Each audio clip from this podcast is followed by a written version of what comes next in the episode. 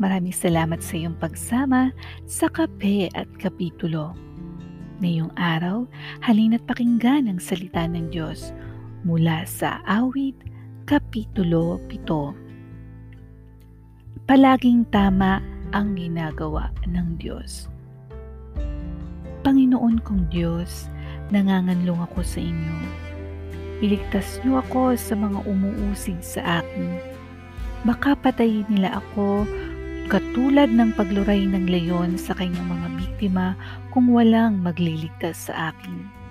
Panginoon kong Diyos, kung talagang ginawa ko ang mga kasalanan ito, kung ginantihan ko nga ng masama ang ginawang mabuti ng aking kaibigan, o kung sinamsam ko ang mga ari-arian ng aking mga kaaway nang walang dahilan, hayaan niyong usigin ako ng aking mga kaaway at talunin hayaan niyong tapakan nila ako hanggang sa mamatay at pabayaan sa lupa ang aking bangkay.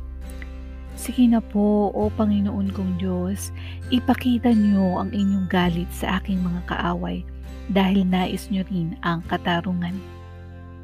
Tipunin niyo ang lahat ng bansa sa palibot niyo at pamahalaan niyo sila mula sa langit. Kayo, Panginoon, ang humahatol sa lahat ng tao. Patunayan niyo sa kanila na mali ang kanilang paratang laban sa akin. Dahil alam niyo na ako'y matuwid at namumuhay ng wasto. Pigilan niyo ang kasamaang ginagawa ng mga tao at pagpalain niyo ang mga matuwid dahil kayo ay Diyos na matuwid at sinisiyasat niyo ang aming mga puso't isipan. Kaya, O Diyos, ang nag-iingat sa akin. Inililigtas niyo ang mga namumuhay ng matuwid. Kayo ang matuwid na hukom at sa araw-araw ay ipinapakita ninyo ang inyong galit sa masasama. Kung ayaw nilang magsisi sa kanilang mga kasalanan, ikaw naway, ikaw na may nakahandang sila'y parusahan. Katulad nyo ay isang sundalong nakahanda na ang mga nakamamatay na sandata.